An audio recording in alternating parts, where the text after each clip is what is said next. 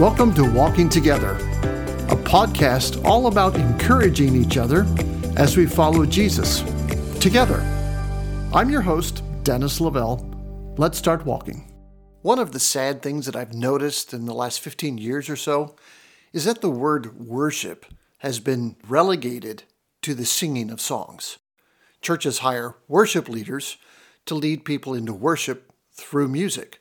Now, don't get me wrong, Music can certainly be a part of what worship is, but it is certainly not the only thing that worship is. So then, what is worship? Well, let me start by saying this worship without love is just being religious.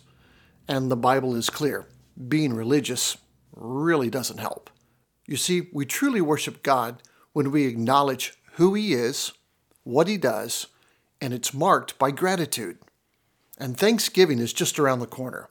It's my favorite holiday because it's not about the gifts or the shopping or spending money on presents for people who usually don't want or need what you're going to give them anyway. And this is the time of year when we pause and say thank you to the Lord. And that's what a lot of people seem to miss.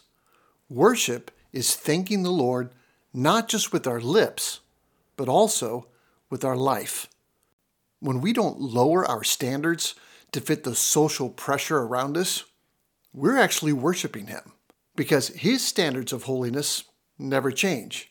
But sadly, ours often do, depending on the situation we're in and the company we're keeping. Our goal as followers of Jesus should be to avoid what God told Isaiah that these people draw near to me with their mouth and with their lips they honor me, but their heart is far from me. Both our words and actions should worship him. So both our lips and our life. Well, what I want to talk to you about today is the fact that all four Gospels, Matthew, Mark, Luke, and John, present an account of Jesus being anointed by a woman with a costly jar of perfume. And even though there is a golden thread that runs through each of these, the timeline, the people, and the places are very different. Matthew and Mark relate the same event, but they don't give the woman's name. And it takes place two days before Passover in the town of Bethany at Simon the leper's home. Luke's account is similar, but not the same. It tells of a different woman who's also anonymous, but it takes place in the middle of Jesus' ministry in Galilee. And in John, there's yet another occurrence of Jesus being anointed, but this woman is identified as Mary, who is the sister of Martha and Lazarus. Now, I hope that's not too confusing, but in each account, a woman pours out a precious and costly perfume in an undeniable act of worship. And these three women, at different times and at different places, are giving us a living example of what true worship is and their love and gratitude is obvious. And we should sit up and take notice. And what we see woven through all four Gospels are three thoughts. And here they are. First, worship involves sacrifice. Now, you don't have to read very far before it becomes very evident what it cost for these women to anoint Jesus. In Mark 14, verses 3 through 9, we read that Jesus is having dinner with a man named Simon. And Mark tells us that Simon was a leper. And we can only draw the conclusion that his leprosy is now gone. And it's probably a good guess that it was Jesus who cleansed him of his leprosy. But if his leprosy was still active and present, no one else would be sitting at dinner with him in his home. And as they're eating, a lady knocks on the door and she essentially crashes the party. They let her in, and then she begins to pour out this very expensive perfume, the equivalent of 300 pence or 300 denarii. In other words, 300 days' wages, roughly one year's salary. And in Luke's account, you read that Simon the Pharisee invites Jesus into his home, and the same things happen. A woman knocks at the door during dinner, and she crashes the party as well. And she pours the contents of an alabaster box on Jesus. And Simon looks at what was happening and says, Jesus, if you were a true prophet, you would know what kind of woman this is. I mean, she's a sinner. You wouldn't even let her touch you. Which would lead us to believe that maybe the sinfulness that Simon was talking about was that of prostitution, or some other dishonest way to have earned that much money in order to be able to buy that much expensive perfume.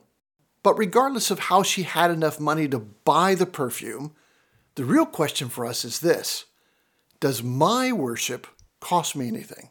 Or is it just cheap perfume involving no sacrifice? You see, when you read all three events, you'll see that the perfume was poured on both Jesus' feet as well as his head. And what these women did was just crazy and careless to those who were looking on.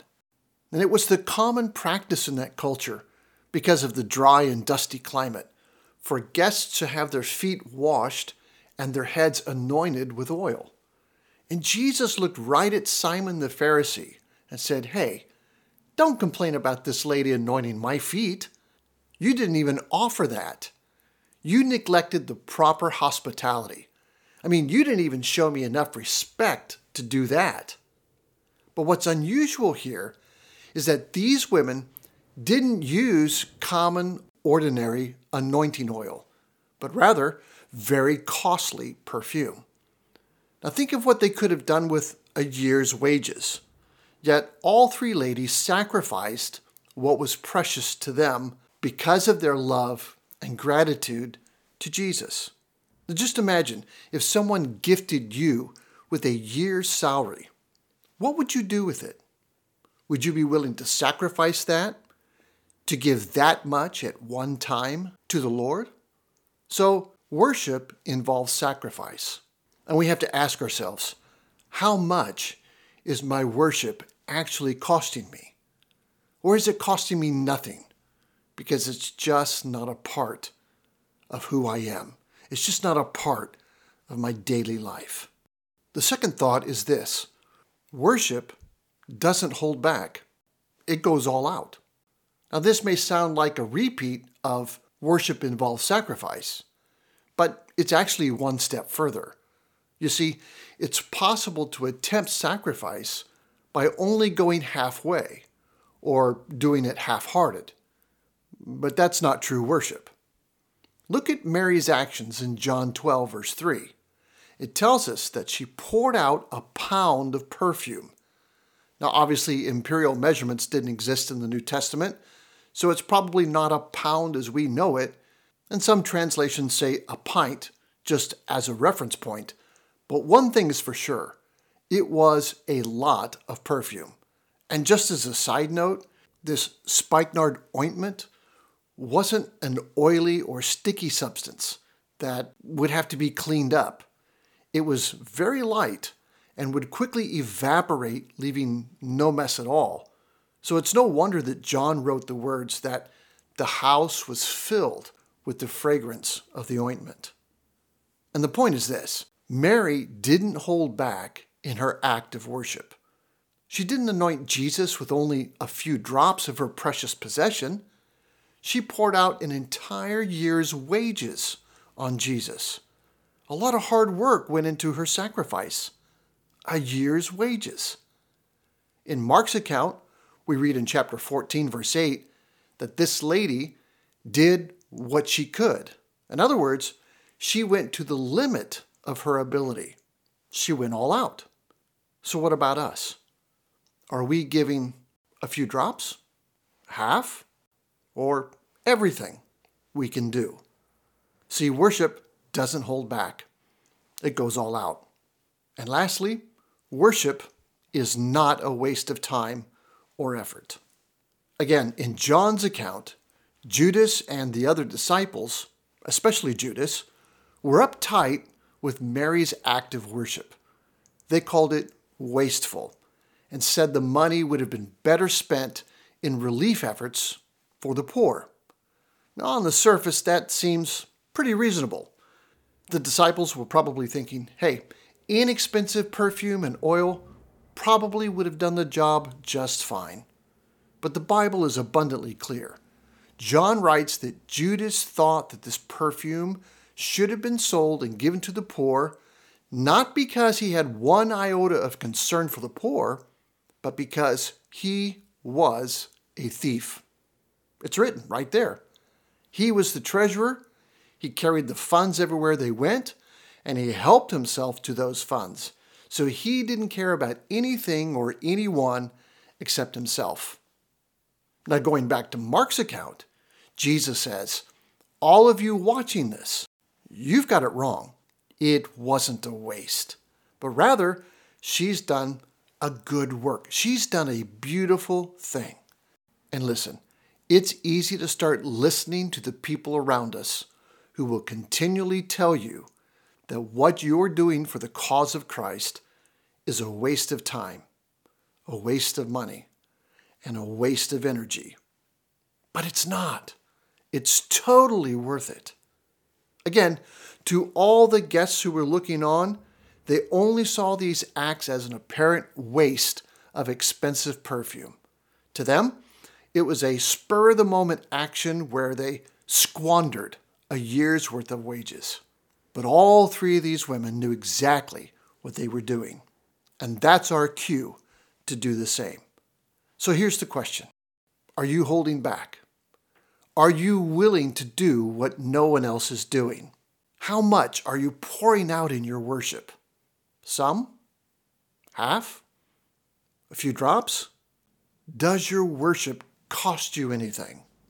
You remember when the 12 spies went into the promised land and they came back and they said, Yeah, this is the land we need to live in. You wouldn't believe the size of the grapes.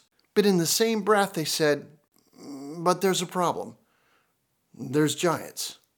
Ten said, I don't think we could defeat them. And only two, Joshua and Caleb, said, Come on, of course we can. And I don't know about you, but I want to be the two out of the ten. I want to be like the one leper that came back to thank Jesus. He cleansed 10, but only one came back. I want to be that one. I want to be someone who dares to do what no one else is doing for the glory of God. And these three ladies thought it was worth it. And I hope you do too. Thanks for joining me today. Share the link on Facebook. Give it a positive review if you've been encouraged. I would love to hear your feedback and comments. Make worship a part of your daily life, not just with your lips, but with your life. We'll see you next time.